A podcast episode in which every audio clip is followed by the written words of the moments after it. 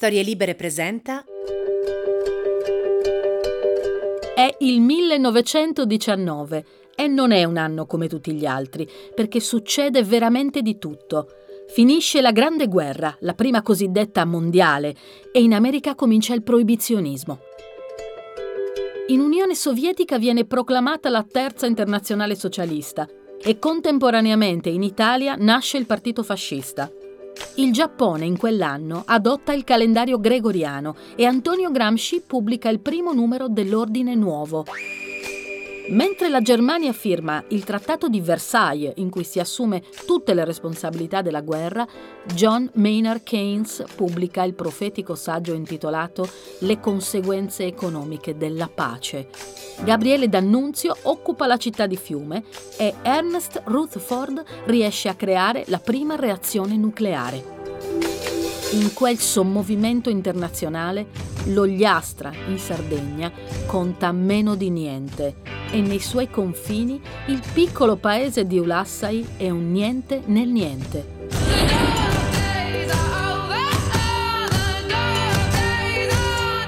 Eppure è lì, nel silenzio di una apparente periferia del mondo, che in quell'anno nasce la Morgana di oggi, destinata a cambiare per sempre la storia dell'arte. È Maria Lai. Benvenuti a Morgana, la casa delle donne fuori dagli schemi. Io sono Michela Murgia e mi piacciono le donne controcorrente, quelle che nella percezione comune sono strane, pericolose, esagerate, stronze, a modo loro tutte diverse e difficili da collocare. Forse sono donne che non sposereste o non vorreste come amiche, però mettetevi l'anima in pace. Non sono mai stati questi i loro obiettivi. Vogliono piacersi, non compiacervi.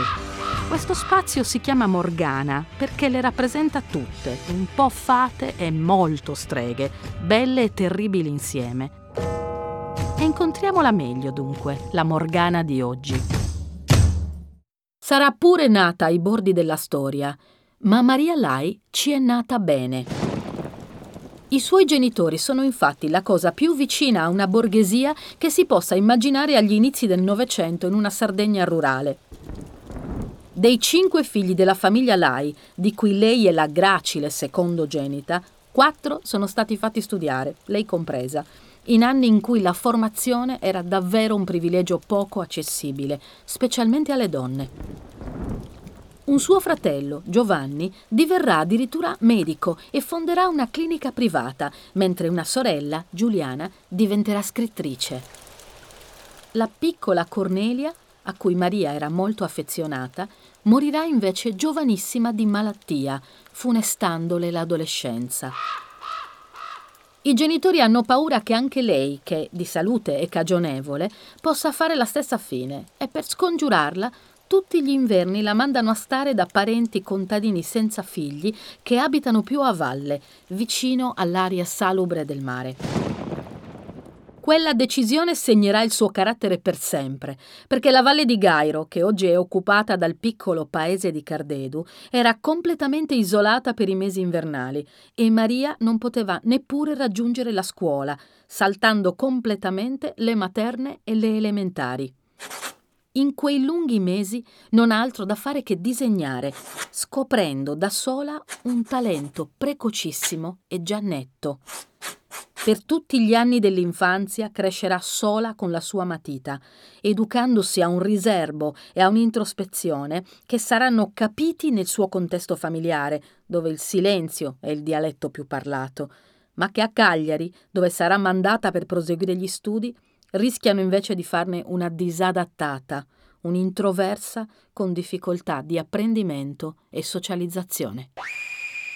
Maria però ha fortuna di tutti i professori frettolosi e noncuranti che potevano capitarle, le arriva come docente di lettere lo scrittore Salvatore Cambosu, che intuisce la sensibilità di quella ragazzina a dispetto della naivete e della timidezza che allontana tutti gli altri. Non è la prima volta che Maria entra in contatto con un artista. Lei non parla mai, lei dice mai niente. Da bambina ha fatto da modella allo scultore Francesco Ciusa, ma allora doveva stare solo in posa, rubando con lo sguardo tutto quel che poteva. Camboso invece usa una materia di cui Maria è davvero sprovveduta, le parole, ed è un artista comunicativo, empatico e animato da un forte spirito pedagogico. Quando la sua testa va giù. Intuisce che Maria ha qualcosa di diverso da tutti gli altri e le fa amare il latino e la poesia, nella segreta speranza di vederle sorgere un talento letterario. Maria però non sente il richiamo per la scrittura. Delle parole in quegli anni le interessava, dirà da adulta, solo il ritmo che conduceva al silenzio. Lei non dice mai niente. In quel silenzio, anno dopo anno, la sua mano non si era fermata mai, continuando a disegnare fino a farle intravedere nel piacere del segno una prospettiva di vita d'artista, anche per sé. Inizio a pensare al meglio. Ha 20 anni quando finisce gli studi a Cagliari, un'età in cui nel 1939 anche la più illuminata delle famiglie ti dice che è ora di smettere di studiare e pensare a cercarti un marito e metterti a fare dei bambini. Ma Maria un marito proprio non lo vuole e quanto ai figli ha già preso la sua decisione. Io per esempio non le escludevo i figli, però avevo preso accordi con mia sorella, li avrebbe allevati lei. Lei mi diceva ma non fare che poi me li togli, perché lei invece era, fatta, era nata mamma. Ma io ho sempre saputo che, che li avrei dovuti tenere a una certa distanza. Maria tecnicamente è una lunadiga, il nome che in sardo i pastori danno alle pecore che per qualche misteriosa ragione non si riproducono nella giusta stagione. Non è la sua strada fare la madre di creature sue.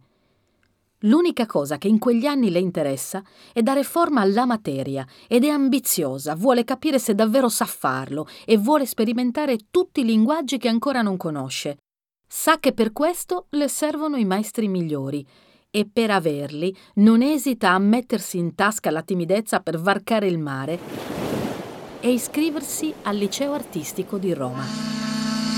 Non è una decisione facile e lei più tardi racconterà con pudore di averla compiuta non senza difficoltà, un modo elegante per dire che in casa i genitori stavano cominciando a diventare più che insofferenti verso quel percorso di formazione così eccezionalmente prolungato. A Roma Maria è però esattamente dove vuole essere, dove insegnano scultori di gran fama come Angelo Prini e Marino Mazzacurati.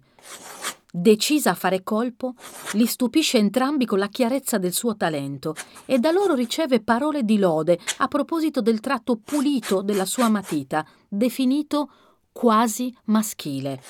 Comincia appena allora a capire quale sarà la difficoltà di riuscire ad affermarsi in un mondo dove il miglior complimento che si può fare a una donna è disegni come un uomo. Al termine dell'anno di liceo, Maria non ha più scampo, deve tornare in Sardegna. Ma la sventura che in quel momento sta colpendo l'Europa con la seconda guerra mondiale si rivelerà per lei una fortuna insperata, fornendole l'alibi più inattaccabile del mondo. Non potendo tornare a causa del pericolo dei conflitti negli spostamenti, ripara prima a Verona e poi a Venezia, dove, senza più alcun aiuto economico familiare, si iscrive all'Accademia di Belle Arti per frequentare il solo corso che le interessa, quello di Arturo Martini. Quando passa la selezione per quelle lezioni, Maria non ha idea di essere l'unica donna iscritta, ma quando lo scopre crede che questo non faccia alcuna differenza. Purtroppo per lei non è così. Diversamente dal passato, il maestro Martini non è per nulla empatico nei suoi confronti e non fa mistero di considerare poco credibile l'idea che una donna possa fare l'artista. In piena crisi poetica personale, Martini è un osso durissimo per Maria e non mostra alcuna indulgenza per quella ragazza troppo timida per andare allo scontro, ma abbastanza testarda da non andarsene di fronte all'ostilità.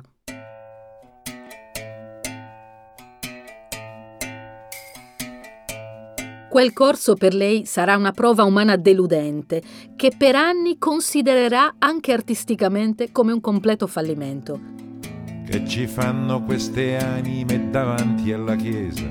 L'ubriacatura del continente a quel punto le è passata e l'alibi della guerra si rivela per quello che era, un espediente che chiunque può aggirare se davvero lo vuole.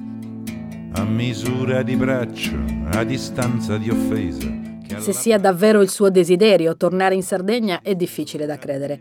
Ma di certo Maria non vuole più restare a Venezia e così nel 1945 sale su una scialuppa di salvataggio nel porto di Napoli e in modo rocambolesco, quasi da boat people, riesce a tornare a Cagliari. E per tutti il dolore degli altri è dolore a metà. Rimarrà sull'isola per dieci anni, durante i quali il suo desiderio d'arte sembra ridimensionarsi destinato a farne un artista locale senza più ambizioni.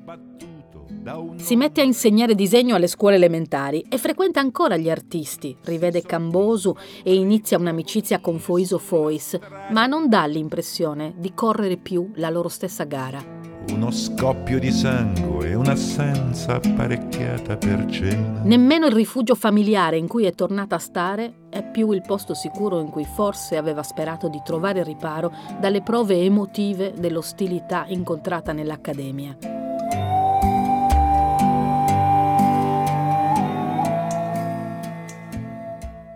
Nel 1947 il fratello Giovanni, medico e imprenditore sanitario, subisce un tentativo di sequestro, a cui scampa solo perché passava di là una camionetta di soldati americani che interviene a sventarlo. I Lai non si sentono più sicuri a Ulassai e non è solo un'impressione. Nel 1954 il fratello minore di Maria, Lorenzo, viene assassinato in un agguato e a quel punto lei capisce che tutte le zone di comfort, se mai comfort c'era stato per lei in famiglia, sono finite. A 36 anni ritira tutti i suoi risparmi, lascia il lavoro di insegnante a Cagliari, fa le valigie e riparte per Roma, nel tentativo di rimettere la sua vita nei binari da cui la resistenza altrui l'avevano scardinata. Per tre anni farà tutto quello che non ha fatto in dieci, a cominciare dalla prima mostra personale di disegni a matita nella galleria d'arte L'Obelisco di Irene Brin, la prima galleria a riaprire dopo la guerra e quella da cui partirà la carriera di molti artisti italiani. Aprirà persino un piccolo studio d'arte e il suo nome comincerà a circolare negli ambienti artistici, incuriosendo giornalisti e critici anche dell'Istituto Luce, che le dedicano servizi e documenti sembra avviata a una carriera più visibile e appagante, dove è lei a dettare le regole, ma qualcosa non torna. E Maria non è una donna che va avanti per inerzia. Non è il successo che le interessa, ma la consapevolezza dell'esattezza del suo percorso. Dopo anni trascorsi a sentirsi dire cosa poteva fare o come poteva farlo, ora che è finalmente libera, non lo capisce più. L'arte con cui è entrata a contatto non la ispira e quelli che considera maestri fanno e sono qualcosa di molto lontano da quello che lei vorrebbe fare ed essere. Il genio solitario, dedito a un corpo a corpo con la materia, tutto muscolare e introverso, non le somiglia in nulla.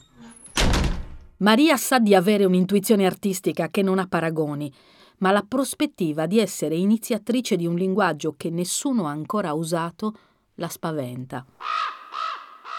Si ritira in modo repentino dal mondo dell'arte e si chiude in un silenzio che durerà dieci anni, durante i quali eviterà gallerie e scultori. Stavolta però non torna in Sardegna. Come spesso capita agli emigrati per scelta, per molti andarsene è l'unico modo serio per rimanere. Maria fa esattamente questo, anche perché rientrare è fuori discussione. In quegli anni la sua famiglia subisce infatti un altro tentativo di sequestro, stavolta ai danni del cognato di Maria, che culmina in una violenta sparatoria tra i carabinieri e i banditi proprio nella casa di campagna dove vivevano i genitori. La lontananza non le causa dunque alcuna nostalgia bucolica. La poesia dei panorami aspri dell'Ogliastra non è mai separata dalla consapevolezza delle fratture che attraversano il suo mondo, che è fatato solo agli occhi del turista che in quegli anni di primo benessere comincia ad arrivare in vacanza e che della Sardegna sa vedere le spiagge, ma non le ferite. Maria invece attende e impara. Spesso in questi due anni l'essere Morgana è passato per il racconto di vite pirotecniche, vissute al fulmicotone e interpretate da donne con caratteri marcati, ben evidenti nella loro determinazione di vivere come se dovessero morire da un momento all'altro. Tutte loro rientravano nella categoria di forza della natura. Ma la natura non ha solo forze detonanti. La goccia che scava la pietra è silenziosa e paziente. Il fiore che buca l'asfalto non fa terremoti e la corrente che agita le acque nel profondo non è sempre evidente nell'onda. C'è in alcune persone un carattere carsico e determinato che agisce nel silenzio e le sue rivoluzioni non le senti mai arrivare. Maria è proprio quel tipo di donna e i dieci anni di silenzio, che a tutti appaiono come la resa dell'artista che non ce l'ha fatta, sono invece per lei la concentrazione della forza che ancora deve rivelarsi.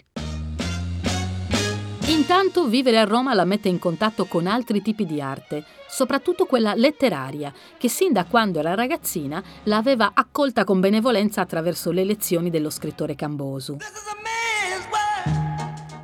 La parola la spaventa meno della materia, perché viene insegnata a tutti, è un linguaggio condiviso e democratico e non c'è bisogno di essere dei geni per capirla, anche se è un genio chi te la porge.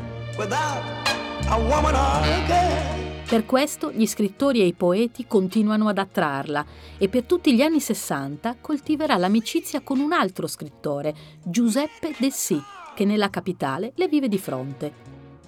Lo scambio tra i due è intenso e per Maria significherà riportare lo sguardo alle origini, quando bambina si arrampicava sopra il monte di Ulassai senza timore di cadere, come una capretta ansiosa di precipizi, secondo la famosa definizione che dava di lei il padre.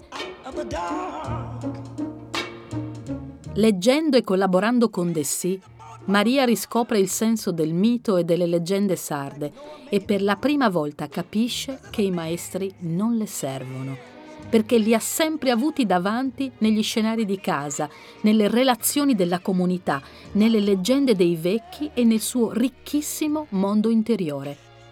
Capisce che essere originale vuol dire anzitutto riconoscere le origini.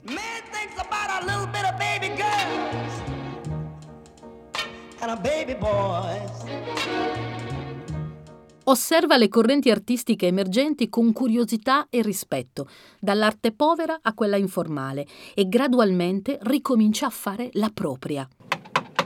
Quello che esce dalle sue mani, però, non ha nulla di simile ai manufatti della giovinezza, né somiglia alle opere dei suoi maestri.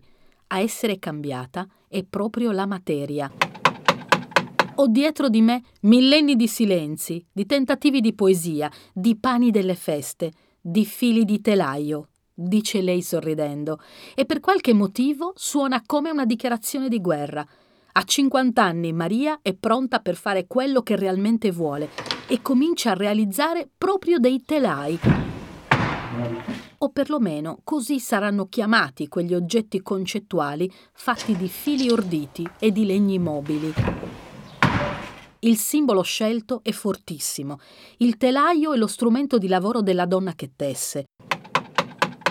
Insieme funzionale e artistico, ma è anche una macchina del tempo che unisce passato e presente. Maria è affascinata dal fatto che il telaio sia antico eppure anche tecnologico e che col passare degli anni la sua evoluzione faccia perdere la necessità del lavoro manuale, mantenendo però il ritmo, la vera ossessione di Maria.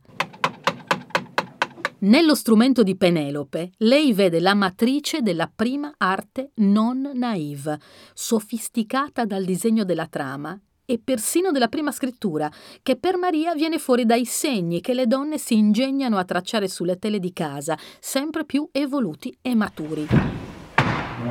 Da prima piatti, i telai diventano piano piano opere tridimensionali e interagenti con il contesto, incorniciando panorami, mischiando colori e materiali e prendendo la funzione di motore universale, metafisico, che manda in pezzi il significato limitato di lavoro domestico. Il telaio riporta Maria all'archetipo dei miti del Mediterraneo, quello delle tre parche greche, Cloto, Lachesi e Atropo, che lavorano di filo, di tessitura e di forbice, tenendo nelle loro mani il destino di ogni vita umana. I telai caratterizzano gli anni 70 di Maria, che li espone nelle gallerie principali e comincia a tornare regolarmente in Sardegna per studiare le manifatture sarde del tessile. Al rapporto artistico con gli uomini che fino a quel momento era stato proficuo quanto doloroso e a tratti anche limitante, si aggiunge il riconoscimento di due donne fondamentali, la gallerista Angela Grilletti Migliavacca, che poi diverrà sua curatrice, e la storica dell'arte Mirella Bentivoglio. Con loro Maria avrà un'amicizia pluridecennale e una collaborazione che la porterà dalle pur importanti gallerie locali alla Biennale di Venezia, dove esporrà nel 1977. È un'esplosione di interesse della critica e del pubblico, ma è solo il primo passo. Maria comincia a mettere insieme attraverso il filo le due forme d'arte che più sente proprie, la materia e la scrittura. Nascono così degli oggetti stranissimi, a metà tra realtà e surrealismo, che hanno la forma del libro, ma sono scritti con un ricamo incomprensibile, fatto da un filo che li attraversa per comporre parole di cui nessuno è in grado di leggere il significato.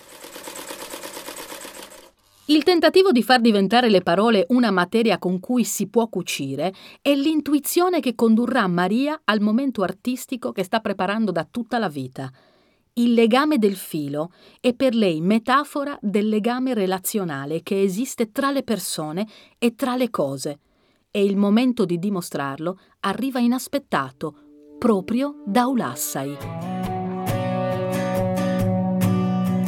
Il sindaco le chiede di realizzare un monumento ai caduti, ma lei non vuole fare niente per i morti. Chiede di poter realizzare invece un'opera per i viventi. Ma quando le dicono di sì, non hanno idea di cosa abbia in mente quella strana bambina sessantenne che ha passato più tempo a Roma e a New York che non nel suo paese d'origine. Maria però ricorda una leggenda, quella di una bambina salvatasi da una frana perché aveva lasciato la grotta in cui si era riparata per mettersi invece a inseguire un nastro celeste fatto volar via dal vento. Antico spirito Quel nastro celeste, simbolo di un destino benevolo e salvifico, è il filo che serve a Maria per ricucire Ulassai con quello che passerà alla storia come il primo atto di arte relazionale.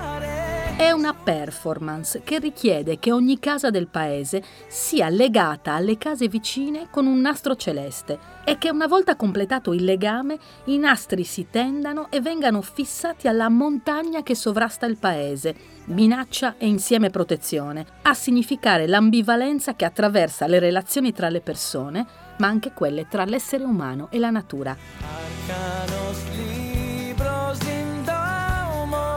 Gli ulassesi sono molto turbati dalla richiesta dell'artista. L'idea di legare le case è troppo forte perché la metafora cozza con la realtà.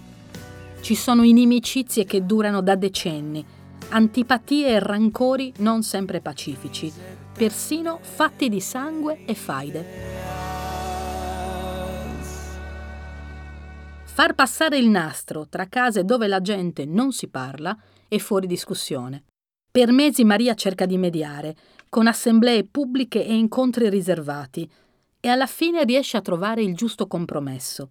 Le case tra cui c'è armonia saranno attraversate da un nastro a cui è legato un pane, segno di condivisione e amore, mentre tra le altre il nastro sarà teso come tesi sono i rapporti, ma comunque legato. Mi chiedo cosa vuol dire cucire un ago entra ed esce da qualcosa lasciandosi dietro un filo, segno del suo cammino che unisce luoghi e intenzioni. Le cose unite restano integralmente quelle che erano, solo attraversate da un filo. È il 1981 e per realizzare questa prodigiosa performance occorreranno 30 km di stoffa celeste e il concorso di tutta la popolazione. Maria con quell'azione rompe definitivamente il concetto di arte come espressione solitaria dell'artista, perché l'elemento relazionale non solo fa entrare di prepotenza il cosiddetto fruitore nell'opera, ma lo fa diventare l'opera stessa, producendo in lui un cambiamento irreversibile. Le foto di quella performance, che si chiama Legarsi alla montagna, fanno il giro del mondo e la proiettano in una dimensione internazionale che negli anni successivi vedrà le sue opere raggiungere quotazioni stellari e venire esposte ovunque, a Parigi come a New York, mentre Maria diventa amica di artisti come Bruno Munari e Costantino Nivola. Con quest'ultimo in particolare condivide il percorso che parte dalle proprie radici e arriva ovunque, senza mai morire locale. L'arte di Maria ha ispirato scrittori, cantanti e artisti di ogni genere, tra i quali c'è anche lo stilista Antonio Marras, che da ammiratore le divenne amico. Sempre più anziana e allo stesso tempo fisicamente sempre più simile a una bambina, Maria Lai alla fine fa pace anche con la terra che per trovarsi aveva dovuto lasciare. E gli ultimi anni li trascorrerà proprio in Ogliastra, dove muore nel 2013 nella rara condizione di profeta in patria, circondata da attenzione e affetto. Benvenuto a Franco Arminio, scrittore, poeta, paesologo, in tanti modi lo si può definire, ma quello che forse è più attinente con il percorso tracciato anche da Maria Lai è un uomo capace di, di svelare mondi dentro le miniature, delle parole e delle comunità. La figura di Maria Lai è semisconosciuta al grande pubblico, è conosciuta in ambienti artistici, ma pochissimi sanno che lavoro ha fatto e che cos'è l'arte relazionale. Abbiamo ancora tutti un po' l'idea dell'arte come qualcosa da guardare, l'idea che Maria porta dentro il mondo artistico è quella che c'è un'opera d'arte che non esiste se non è eh, la persona che guarda a decidere come deve esistere. E quando lei nel 1981 si inventa questa incredibile performance del legarsi alla montagna, sa che se non convince il paese di Ulassai a, a realizzare quell'opera, lei quell'opera non la potrà fare, le servono tutti e verrà fuori nel modo in cui loro decidono che la vogliono fare, il modo in cui si sentono più rappresentati da questo.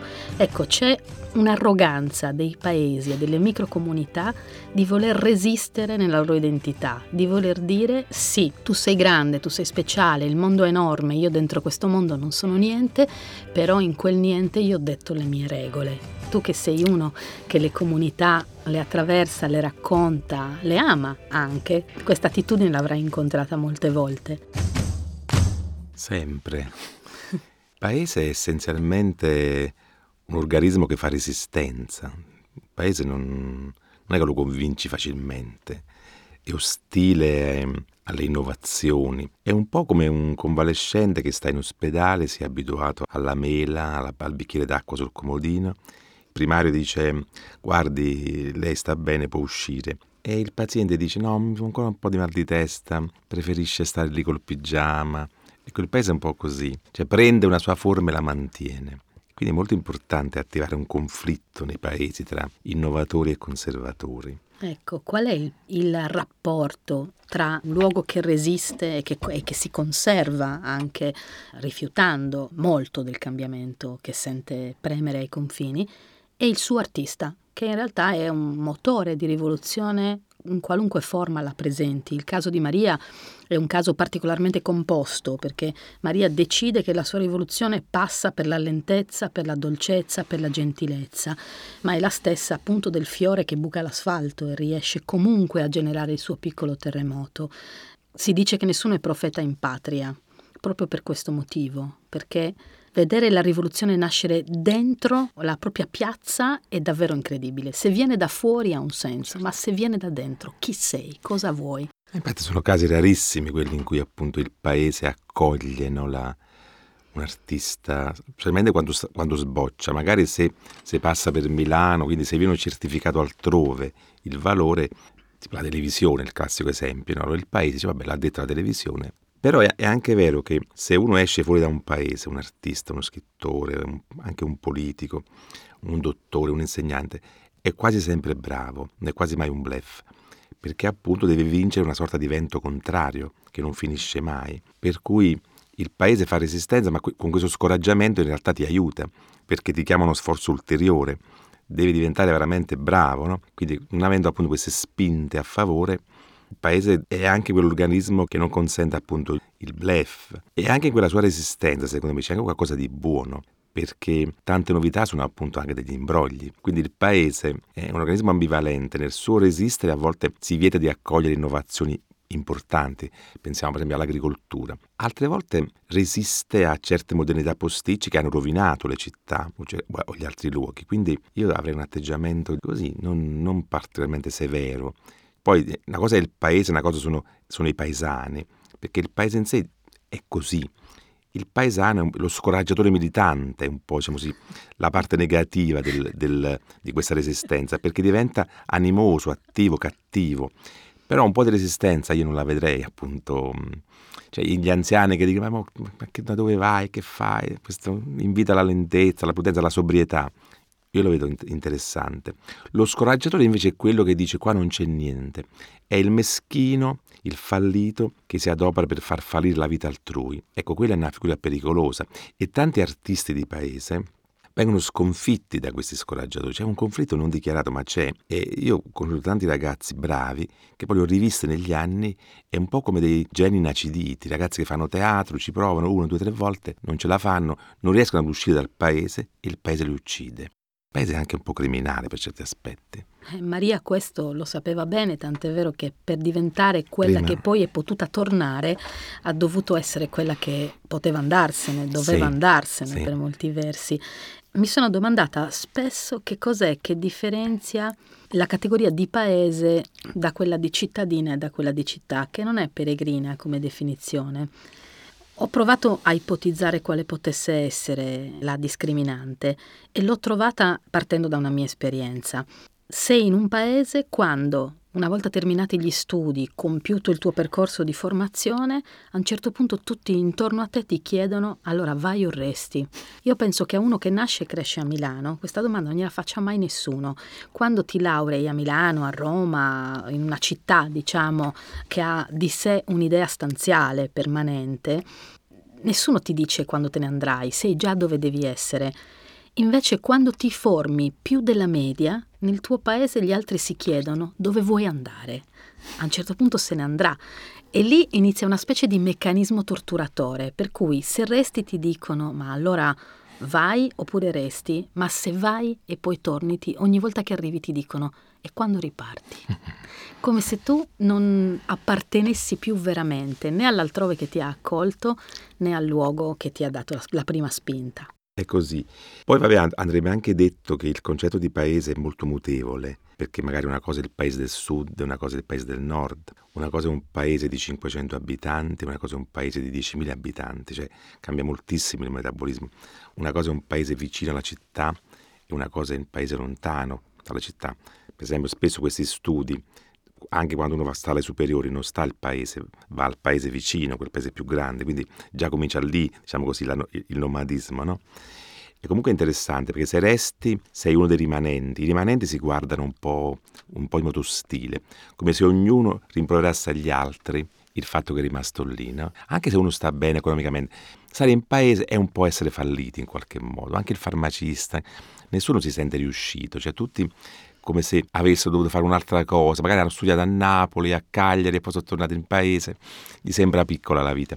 Chi se ne va quando torna a- appunto è un po' un traditore. Insomma, sono cose complesse. E poi secondo me c'è un altro elemento importante. C'è chi resta in paese e dà le spalle al luogo, sia fisicamente facendoci la casa in periferia, io li chiamo i disertori, quindi realizzare una sorta di spopolamento cognitivo che si aggiunge allo spopolamento drammatico effettivo di chi proprio va via.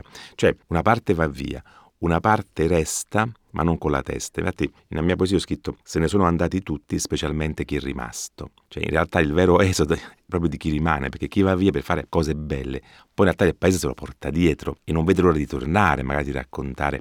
Quindi noi dobbiamo favorire la partenza e il ritorno. Cioè, il paese va arieggiato da un continuo flusso di, an- di partenze e di ritorni. Tu sei anche poeta, sei un artista. Che ruolo ha l'arte in questo moto di respirazione del paese come polmone che deve sempre lottare tra l'asfissia e invece l'in- l'ispirazione? Ma nel mio caso la, la- scrittura mi aiuta a sostenere perché il paese è faticoso, cioè la residenza in paese produce una sorta di infiammazione perché tu sei- vedi davanti tutte le cose non riuscite, i fallimenti, vedi davanti la morte, un paese è un organismo fatto di porte chiuse che richiamano la morte, fatto di vecchi. Fatta di non finito, Eh, sai, non gli edifici finito. non finiti perché hai tirato sul piano per i figli Quello che però soprattutto al sono sud, rimasti. certo. Tra Esatto. l'altro è molto dolorosa la condizione di- delle donne e degli uomini di una certa età, tipo 60 anni, che hanno queste case grandi e che passano lunghe serate da soli in queste case perché hanno i figli appunto a Londra, a Berlino, a Milano. Una cosa di cui non si parla mai, il dolore dei genitori, che appunto stanno in queste case grandi ma con queste famiglie vuote, appunto senza, senza figli. Non si parla mai, ho l'impressione che in casa mia non si parli d'altro. Ah, anche se- però non, non come col discorso pubblico, no? No, Cioè si parla, pubblico, si parla no. dell'emigrazione dei ragazzi, c'è la fuga dei cervelli, fuga, non, si paga del- non si parla del dolore delle mamme, per esempio, no? che non, non hanno a, a chi stare vicino, perché, perché tra l'altro queste famiglie stanno in queste case isolate, non più appunto in una fila di case una vicino all'altra, per cui veramente ol- oltre al fatto che non, non hai figli, non hai la comunità intorno a te. L'arte può fare qualcosa per ricostruire un'idea di comunità nuova, più vivibile. Secondo me, e lo dico così senza problemi, è incredibile la disattenzione che hanno gli artisti verso questo tema. no? Anche chi, chi nasce in un paese, se ci fai caso, i libri, i film, le cose veramente che parlano del paese come sono adesso, sono pochissimi. Cioè spesso lo scrittore, l'artista visivo, teatrale, pensa che deve fare qualcosa di, per interessare il mondo, deve fare qualcosa che in qualche modo ha a che fare con la città, con la grandezza, come se il paese gli sembra una questione piccola. Invece in realtà il paese è enorme, più è piccolo e più è grande. Quindi l'arte deve misurarsi col paese, secondo me, tutti i tipi di arte, per far bene al paese, ma soprattutto per, per fare un'arte, secondo me, vera, forte. Cioè, trovo veramente molto, molto strana questa cosa, perché noi se, se pensate ai libri del passato, cioè tipo appunto Levi, no? Silone, poi a un certo punto, dagli anni 60 in poi, i paesi continuavano a vivere, ci sono, cambiavano, il paese cambia più della città in un certo senso.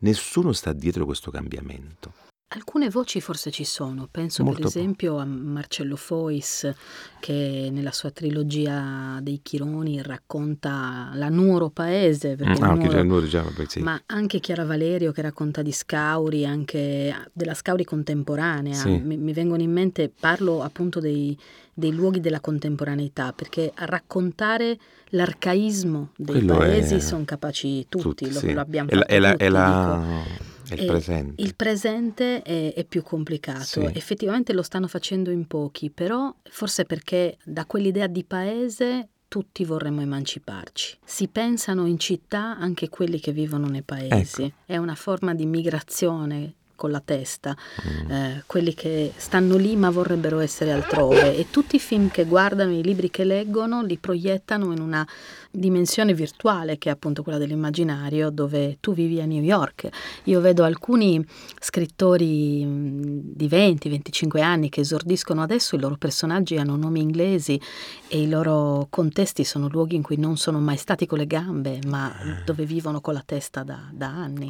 Sono romanzi industriali e poi secondo me c'è anche un problema, una responsabilità dei Anche non media. industriali, eh, Ma ma, anche- proprio mh, Ma quindi con la testa, insomma. una- una- uno strano innesto culturale per cui pensi di essere quello che ti hanno raccontato Sì. che dovresti essere. Io direi anche che un po' la colpa è dei giornali e delle televisioni, perché per esempio se tu vai alla RAI e dici sono di Bisaccia, sono di un paese dell'Abruzzo, anche l'operatore ti guarda come se venisse dalla Papuasia. Cioè, l'Italia, che è una nazione di paesi di montagne, a Roma e a Milano sembra che questi paesi stiano chissà dove, sono dietro, dietro l'angolo.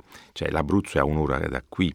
Quindi questo è un, è un po' un problema. Cioè, del paese si parla quando c'è il terremoto, quando c'è la grande l'alluvione. Cioè, è, è, provinciale, in questo caso è più paesana la città che il paese. Verissimo. Questa è la vera questione. A volte il paese piccolo è grande, si sente il cosmo. A mio paese io sento la crisi dell'universo più che la crisi del paese. Ma se mai il problema delle città piccole, le città di provincia, appunto, può essere Avellino, Potenza, Nuoro, dove ci sono i paesani pentiti che però hanno questo sentimento che vorrebbero essere come Roma e Milano e non lo sono, e però non mai vorrebbero tornare appunto. Quella è, è secondo me la, l'Italia peggiore. Invece secondo me l'Italia piccola, piccola, piccola, piccola, in realtà è un'Italia grande. E quindi l'artista fa bene a posare gli occhi su quell'Italia. E secondo me è una, proprio una cosa che invito caldamente a, a fare ma anche non il tuo paese, ma scegliere appunto un microcosmo e raccontarlo perché insomma l'Italia è, una, mm, è ricchissima di... che poi sono delle differenze enormi, no? Non c'è un paese uguale all'altro. Uno può pensare, ma vado in un paese già detto, no. Se tu racconti un paese a 5 km da, da un altro, racconti un altro mondo. E quindi, insomma, sono tutti inediti in qualche modo. Tu fai poesia e la poesia è il linguaggio letterario più violento, mm. perché è quello che, avendo subito più tagli, è anche quello che taglia di più, è fatto tutto di pezzi. essere, come dire, uno che fa pezzi eh, in un paese non è, non è una posizione facile.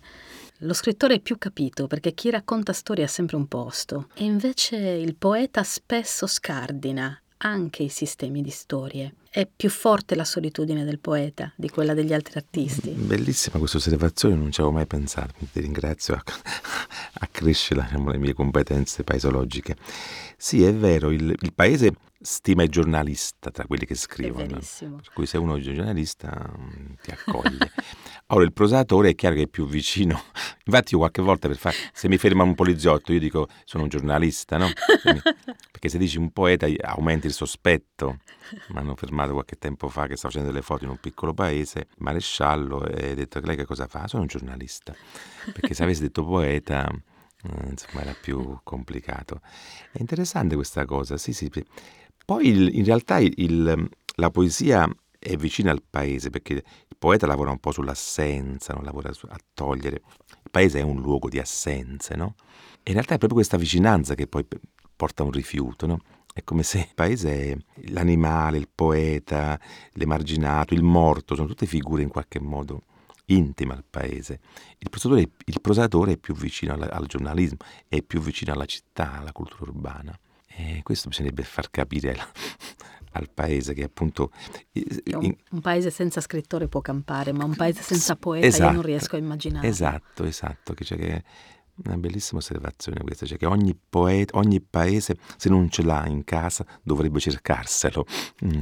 Dovrebbe dire noi siamo per il nostro padre Leopardi, uno si sceglie Foscolo, uno si sceglie Dante, quasi fare una delibera, obbligare i comuni a indicare il loro poeta di riferimento. Questo non è male come idea, la lanciamo. Magari... E aprire il consiglio comunale, aprire il collegio dei docenti, con appunto una poesia, cioè proprio nei paesi deve essere obbligato, le città fanno che vogliono, ma i paesi devono essere fedeli, luoghi di resistenza della poesia. La lanciamo come provocazione proprio qui. Anche la... a pranzo, pranzo e cena si apre con una poesia. della preghiera la poesia. Sì.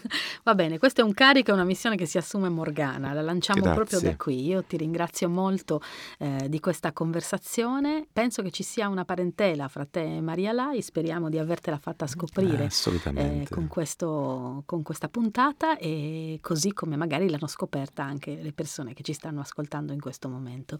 Grazie. Grazie, grazie.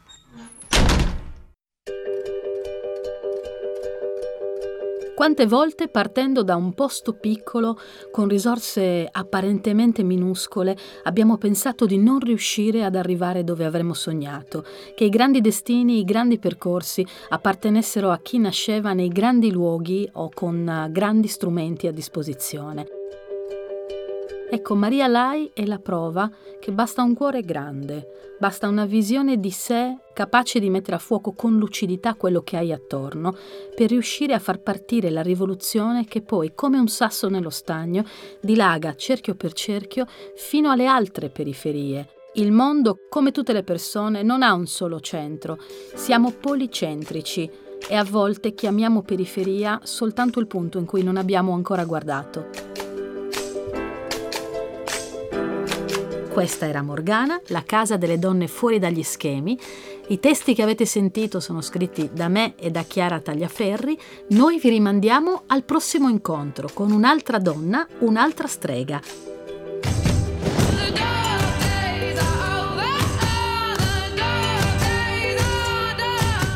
Per sentire le puntate precedenti e quelle future, storielibere.fm.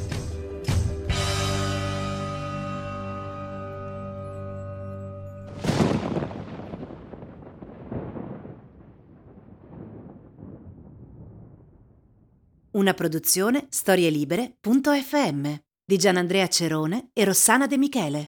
Coordinamento editoriale Guido Guenci. Post produzione audio era zero.